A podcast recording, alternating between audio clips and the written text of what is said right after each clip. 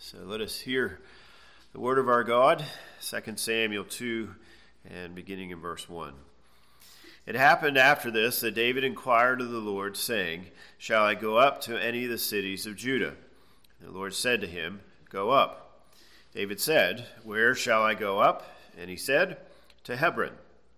So David went up there, and his two wives also, Ahinoam the Jezreelitess, and Abigail the widow of Nabal the Carmelite.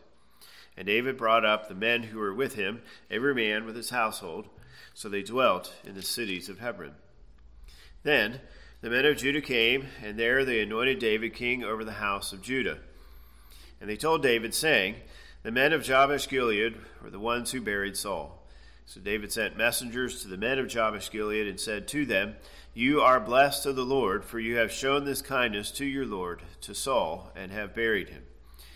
And now may the Lord show kindness and truth to you. I also will repay you this kindness, because you have done this thing. Now therefore let your hands be strengthened and be valiant, for your master Saul is dead, and also the house of Judah has anointed me king over them." But Abner the son of Ner, commander of Saul's army, took Ishbosheth the son of Saul and brought him over to Mahanaim. And he made him king over Gilead, over the Asherites, over Jezreel, over Ephraim, over Benjamin, and over all Israel. Ishbosheth, Saul's son, was forty years old when he began to reign over Israel, and he reigned two years. Only the house of Judah followed David. The time that David was king in Hebron over the house of Judah was seven years and six months. May God add his blessing to the reading and hearing of his holy word. Amen. Well, last time we uh, transitioned from Saul and Jonathan and their death to now David in the future, you might say. And so David begins by seeking God's direction and then heads to Hebron with his wives and the six hundred men with their families. And so possibly two or three thousand people, if you will, invaded Hebron. Um, David and his men, though, were welcomed because they knew David. David had helped them in different ways, and they knew that David was going to be the next king. Then the leaders of Judah anointed David as their king, and then they tell him that um, the men of Jabesh-Gilead showed loyalty to Saul by respecting Saul and burying him and so on.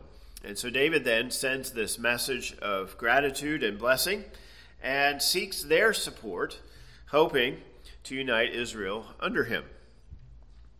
Now, the first thing I want to address uh, tonight is just notice the flow of the text. Something that I did, if you will, naturally last week, but I wanted to call our attention to it as we begin tonight. Since First Samuel thirteen, we have known that there would be a new king who would lead Israel someday. It was at that point that God said that no son of Saul would sit on the throne. Since First Samuel sixteen, we know, knew, we have known who that would be. And so we've waited these fifteen years for David to be installed as king. Well, now the time has come. And what do we get? Half a verse telling us that it happened. And the first part of verse four. It's kind of like the crucifixion of Christ. For thousands of years, we've been waiting for the seed of the woman to come and to be that atoning sacrifice. And certainly, there is all kinds of description about Jesus on the cross, the things that he said, the dividing of his garments, and things like that, right? But the Gospels say very little about the actual act of crucifixion. You might remember that Matthew doesn't even put it as the main point of the sentence. And in the other Gospels, they do, but it's just very brief. It's almost like, oh yeah, David's anointed king. No big deal. We've been waiting for this. Now, obviously, it is a big deal, but not much is said. What the author emphasizes here is how David was depending on the Lord, verses one to three. And David's response to the men of Jabesh-Gilead. That is the focus of the text. It's probably because we knew this day was coming for fifteen years. But again, note the emphasis. Seeking Yahweh is the most important thing. Not all the pomp and circumstance of putting a crown on somebody's head. What is most important is calling on Yahweh to bless others, even your potential enemies. That's the better focus, the bigger focus. So again, last week, I more or less did that without saying so by just going right down through the verses. But I wanted to call our attention to it here as we begin tonight. And with that in mind, note now the contrast as we come to verses eight and following. So we come here then to verse eight. But Abner the son of Ner, commander of Saul's army, took Ishbosheth the son of Saul and brought him over to Mahanaim. All right, now there's a lot of facts and figures in these verses, so I'll address them briefly, and then we'll look at the main point. Um, the first one here is Abner. Uh, we come to this uh, man here, and he's very significant, obviously, here in chapters two and three. Um, he is mentioned sixty-two times in the Old Testament. And so let's go back to the first time, and that is in First Samuel chapter fourteen. And uh, stick something here. I'm going to return here in just a moment. But for now, look at verse fifty, uh, First Samuel fourteen. The name of Saul's wife is Ahinoam, the daughter of Ah. Uh, Ahimaaz, and the name of his co- the commander of his army was Abner, the son of Ner, Saul's uncle. And he's mentioned again in the next verse. We see him mentioned again in chapter seventeen. Remember, that's when David kills Goliath, and then basically Saul says to Abner, who is this guy anyway? Then in chapter twenty, you remember this is when David and Jonathan came up with their plan to see what Saul would do. And remember, David didn't come to the meal, and Saul gets all upset. Well, it mentions Abner was there. And then in chapter twenty-six, you recall that this is when David and Abishai stole into the camp of Saul, and there is Abner right by Saul, and David takes the spear and the jug of water, and so on. And so we've been introduced to Abner. Well, now he becomes a principal player. Fifteen times he's mentioned here in this chapter, and twenty-eight in the next chapter. You recall, this is Saul's cousin. He is the commander of the army. Now it says that he took Ishbosheth. Now who is Ishbosheth? Well, let's look at this here just briefly. Uh, obviously, he's the only surviving son of Saul. He did not die on Mount Gilboa along with his brothers and his father. He was either spared in the battle or possibly he was not there.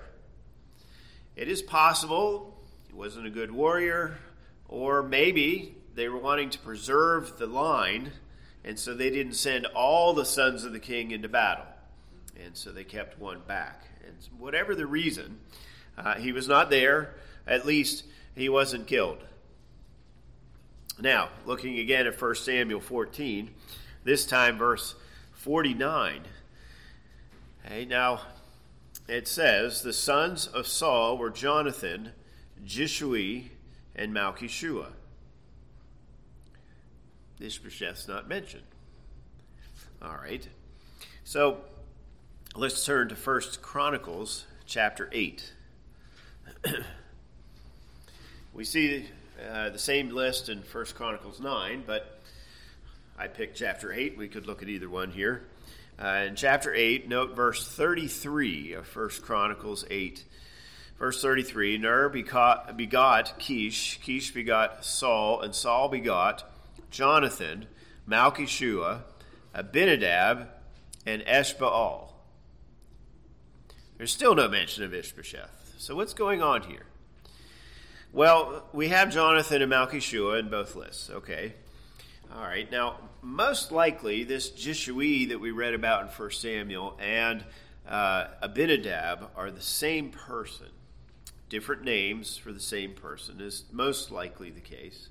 And so therefore, Eshbaal and Ishbosheth are likely the same person. It is possible that Saul had six sons, but it is more likely that he had these four, and this is how we should uh, understand the connection. Now, his name Eshbaal um, may seem a bit striking to us, but of course, if we anglicize it, right, Eshbaal. And so we think of Baal, the, the god that the Canaanites worshipped. Uh, and maybe that's why he was named. Man is what Esh can mean here, man of Baal. Um, but you may remember I've said before that Baal can mean a husband. It can mean a lord or a master, depending on the context. And so possibly here it's, it's just simply saying that this son is man of the master or his lord, which would refer to his father, who is king. So I'm not sure we have to bring in idol worship in this scenario. So then where does Ishbosheth come from? Well, assuming it's the same man, it starts the same way. Esh and Ish are referring to a man. Ishbosheth means man of shame. And I'm inclined to think that the name change is because his father and his brothers are now dead. And so Eshbaal is now the only one left. There is shame in the family because his father and brothers are dead. And so likely, though, again, we, we have to speculate here to some degree, this is probably why he has this other name. He is filled with shame because of all the death in his family. All right, now, uh, to the main point here of this verse. We see that Abner takes Ishbosheth and brings him to Mahanaim. Notice who, who is in control. Abner obviously is in control. And now if Ishbosheth was not a good warrior, and that's why he was not in the battle, it would help to explain Abner's major influence. But regardless, Abner is clearly the alpha, and Ishbosheth is along for the ride. All right, now, notice that he is taken and established as king here in Mahanaim. Now, where's that?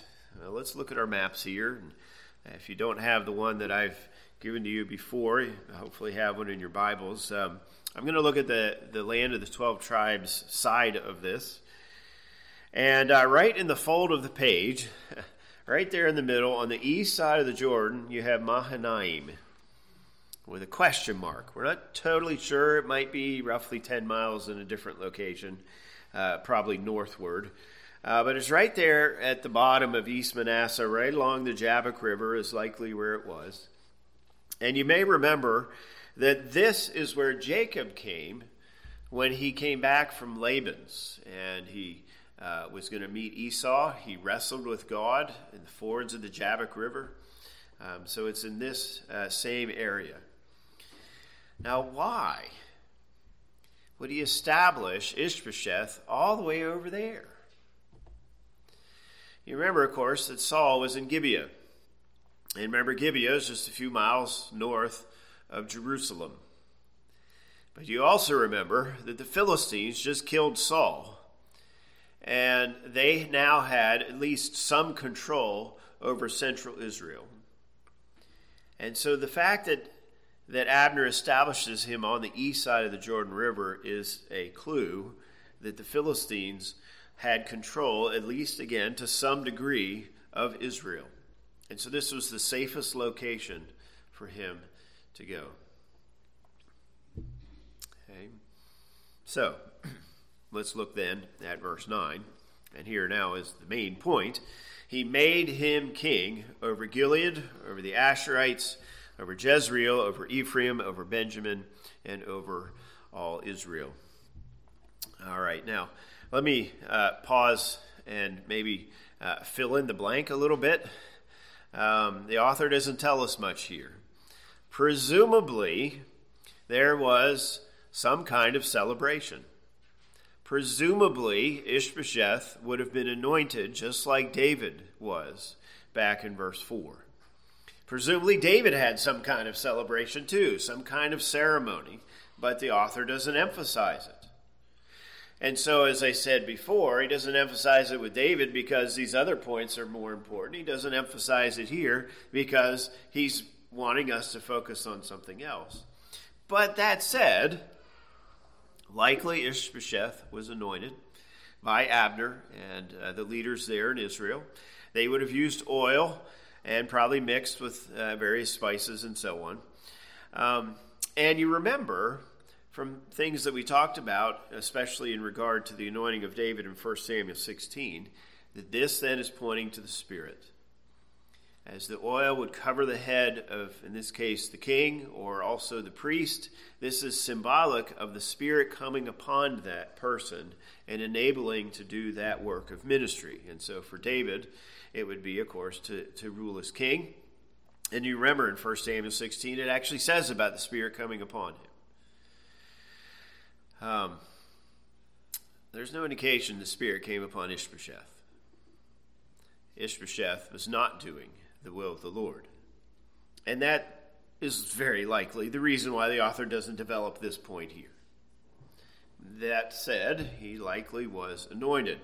The celebration may have been part mourning for Saul, Jonathan, Malkishua, and uh, Abinadab, as well as part celebration that now one of Saul's sons is continuing the line. And so maybe there were parades and fireworks and a holiday and free things given out and candy thrown to the kids and so on. And, and of course, proud boasting that Ishbosheth is going to defeat the Philistines and maybe even some bad words about David. None of this is given here. But something like this is likely what did happen. And so for all of this, if you if you will, tangent, hey, It, it, the author wants us to just almost skip over it because of the contrast with the true king. But more of that here in a bit. All right, now for the rest of the verse, if you look at uh, your map here again, it says first that he ruled over Gilead. And at least on this map, you'll see Jabesh-Gilead, right, where those men uh, brought Saul's body. You also see Ramoth-Gilead uh, to the east, and a little bit to the north. In fact, the whole eastern side of the Jordan River could be called Gilead. And that is the point here.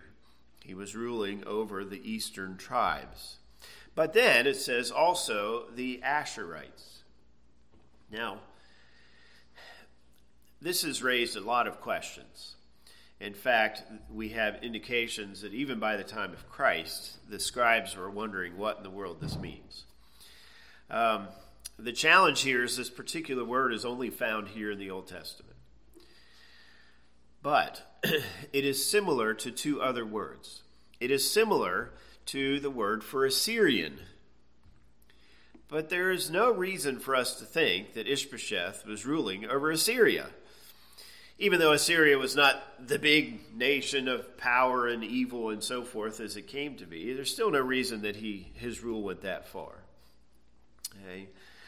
Um, but we do see some indication from the scribes that s- suggests that this should refer us to the tribe of Asher.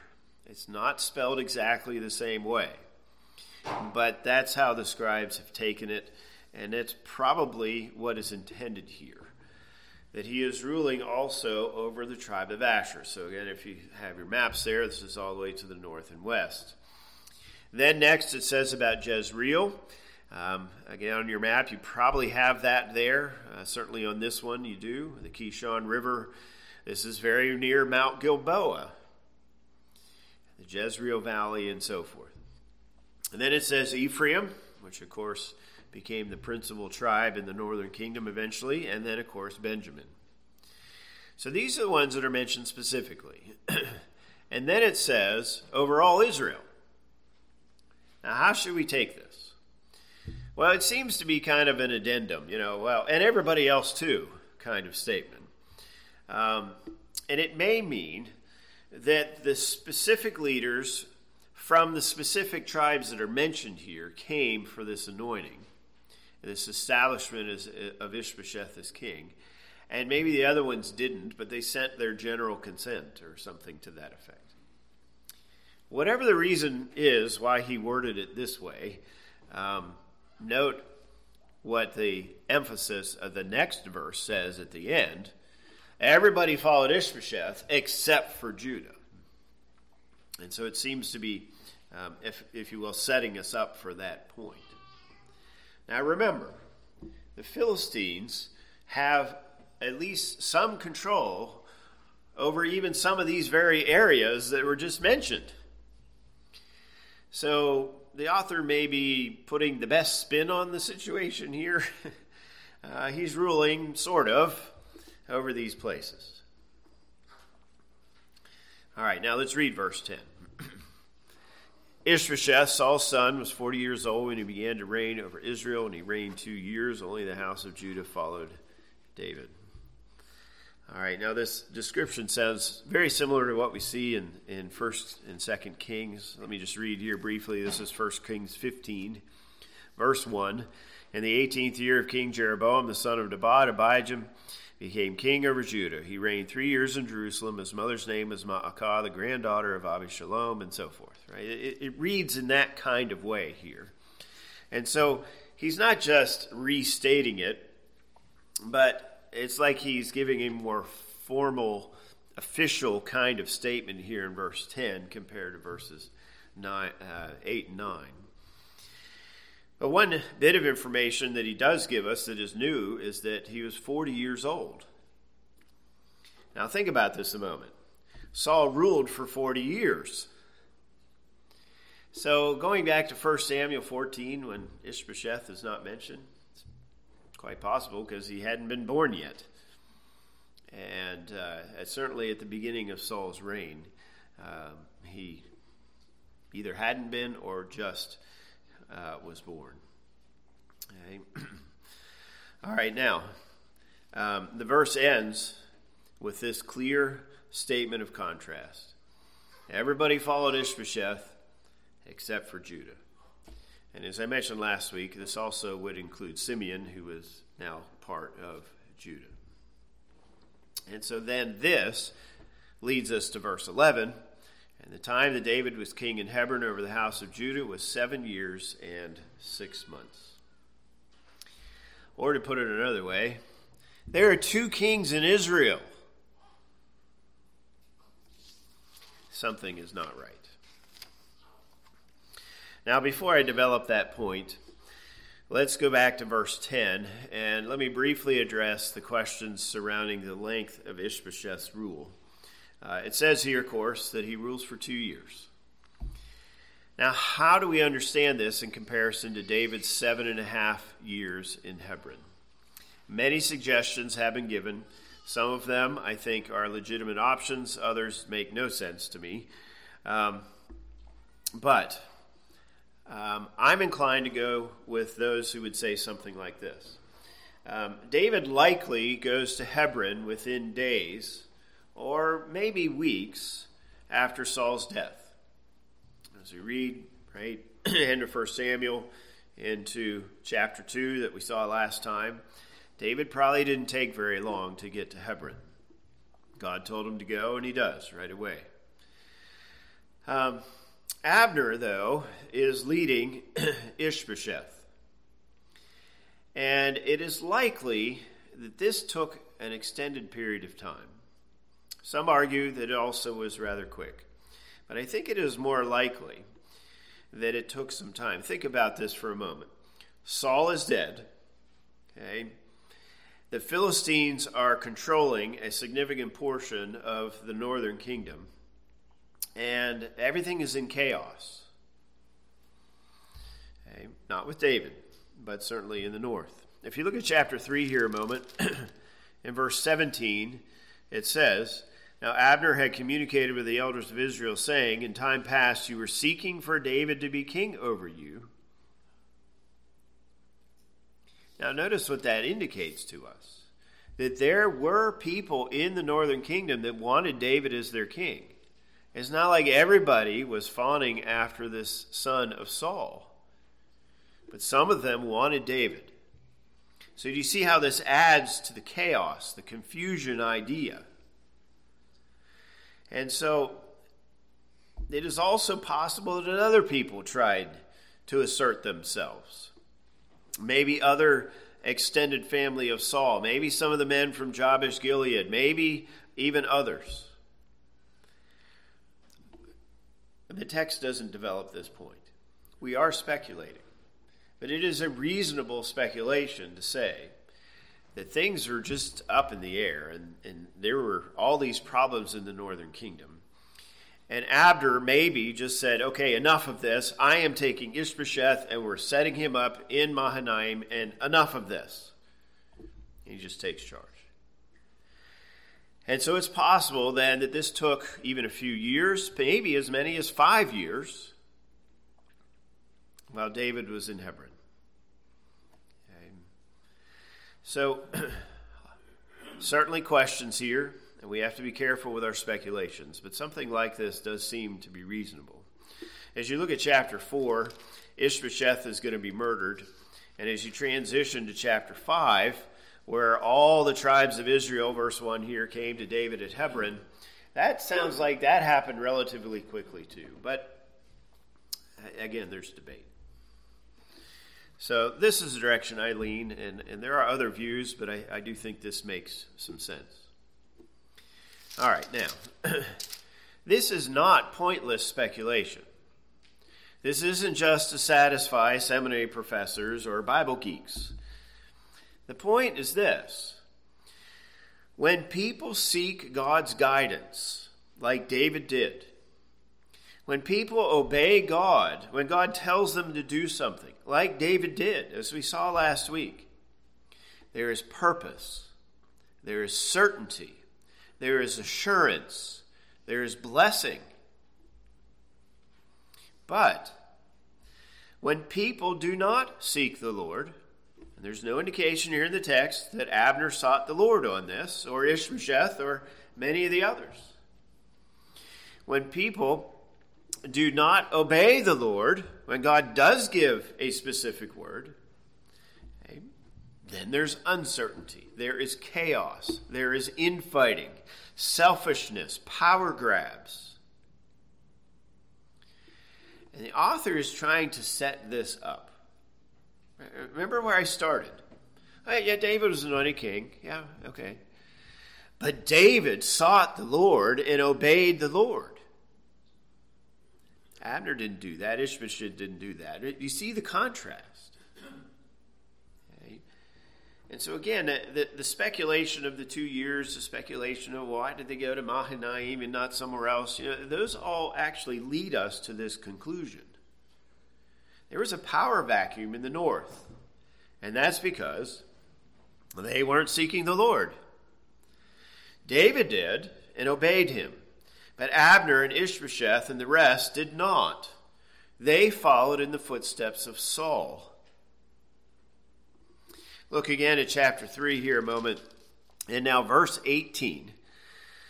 Now then do it, for the Lord has spoken of David, saying, by the hand of my servant David I will save my people Israel from the hand of the Philistines and the hand of all our enemies. Look, Abner knew that David was supposed to be king. The people knew this. Remember, Saul knew it. Obviously, Jonathan knew it. Other people knew this. They knew God had chosen David, yet, like Saul, they ignored God and did their own thing. And this section of verses is basically saying that very point. We might get lost in the weeds of these places and meaning of names and so on and so forth, but don't miss the point. They were not following the Lord. What a contrast to David. Now, in one sense, you can say this is understandable. There's a transition of power that is taking place in the nation of Israel. You have Saul dead. And we know that it's supposed to go to somebody else. Other people might not have known that. Certainly, people did know and should have followed it. But in this transition of power, there's no surprise then that chaos can rule the day. In our country, we have done something very unique in the history of the world, and that is a peaceful transition of power from one president to the next, along with the cabinet and, you know, other other people and so forth. Unfortunately, in the last uh, couple of these, we have seen a lot more chaos, haven't we? We hear all about January sixth and the insurrection and yada, yada, yada. Um, but remember twenty sixteen, there was a lot of things that were done because they didn't want to transition power to someone like Trump. But do you see the point? The point is you have lots of people in our country that do not want to follow the Lord. And so to have chaos and a transition of power, that's no surprise. Okay. Now, that's connecting the point here with the political context today. But the same thing can be said in our churches too. When a pastor leaves, when a key elder dies, you learn a lot about the people in the congregation. You learn a lot about people when there is a change in authority in a church setting. Are those people godly or not? What do they do when there is a transition of power? Now, thankfully, like our country, and of course our country is based on what we do as Presbyterians, right? We're Presbyterians, so we have representative rule. And so the idea of transition of power is going to be much easier and much better because of this setup following what we see in Exodus eighteen and, and other places. Um, nevertheless, okay, if we are going to seek God's guidance and obey the guidance we are given, then any kind of transition we have in a church is going to go a whole lot better. But if we're going to do our own thing, chaos. And of course, we can think of a number of churches, well-known churches in our country and even elsewhere and in other ages where it's either gone well or not. We can make this point of application in our families too. And I think especially of when the patriarch and the matriarch die in a family.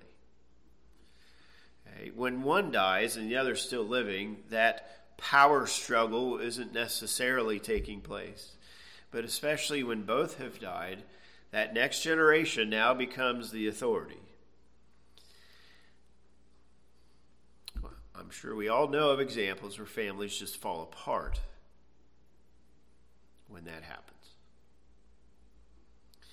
But if we're going to follow in the footsteps of David, that shouldn't have to happen. If we follow in the footsteps of Saul and Abner, it's no surprise when families have trouble, when the oldest generation dies. We can apply this also on an individual level, can't we?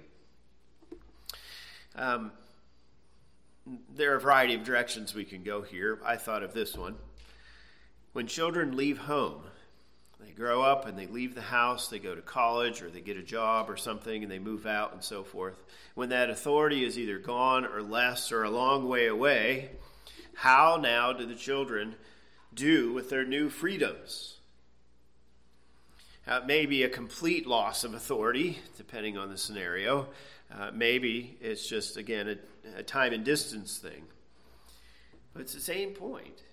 When our children grow up and they go to college and they seek to do their own thing rather than following the Lord, it's no surprise that there's chaos there. You see the principle here. We can apply it in a variety of ways. Verses eight through ten especially, and through verse eleven, is indicating to us that Israel was still in the First Samuel eight mindset. They still wanted a king like the nations, and they still didn't want to follow after the Lord. Thankfully, Judah was an exception, along with David and so on. But as a whole, Israel still wanted a human king and not God as their king. You might say just a remnant, a tenth of Israel wanted to do the right thing. But the rest of them still wanted to be like the nations. And you would think they would have learned their lesson after Saul. But they didn't. Okay? Most of them followed Saul's lead and would not accept God's judgment on Saul. Saul's sin led to all kinds of problems, initially for David, to the death of his sons, and now seven and a half years of chaos. until they finally submit to God's choice of David. And so when we do not seek after God, when we disobey his commands, it's a mess. It's a mess. Let me also approach the idea in this way. In Romans thirteen and First Peter two, of course, Peter and, and Paul say that the governing officials are to be God's servants. And as God's servants, they have a specific job to do, and that is to punish the evildoer and praise those who do good. But we know from Psalm two that these rulers want to throw off this shackle. They don't want to just be limited in their power. Right? They want unlimited power. You think of the emperor in Star Wars or something. And this is true even in Israel. It isn't just the nations. Even in Israel, they did not want to submit to God. Saul didn't want to, now Abner and Ishbosheth. But you know, we must also talk about David. This point will be developed in chapter three, but we've already seen David now has two wives with him, and he's married to a third. And the king is not to multiply wives. Surely we see these kinds of things throughout history in our land today, and it's going to be that way until Christ returns and our true king starts to rule. But the point is pretty simple, isn't it? If we follow God's way, there's going to be blessing. And if we do it our way, it's going to be a mess. And because a sizable portion of Israel did it their way, we see this mess. There are two kings in Israel. And it's going to be that way until um, they finally uh, give it up, you might say, after Ishbosheth's murder. All right. Well, a few thoughts here tonight from these verses, and we will continue here next time, Lord willing. Let's pray together. Our Father and God, we thank you um, for your word and um, verses here that seem rather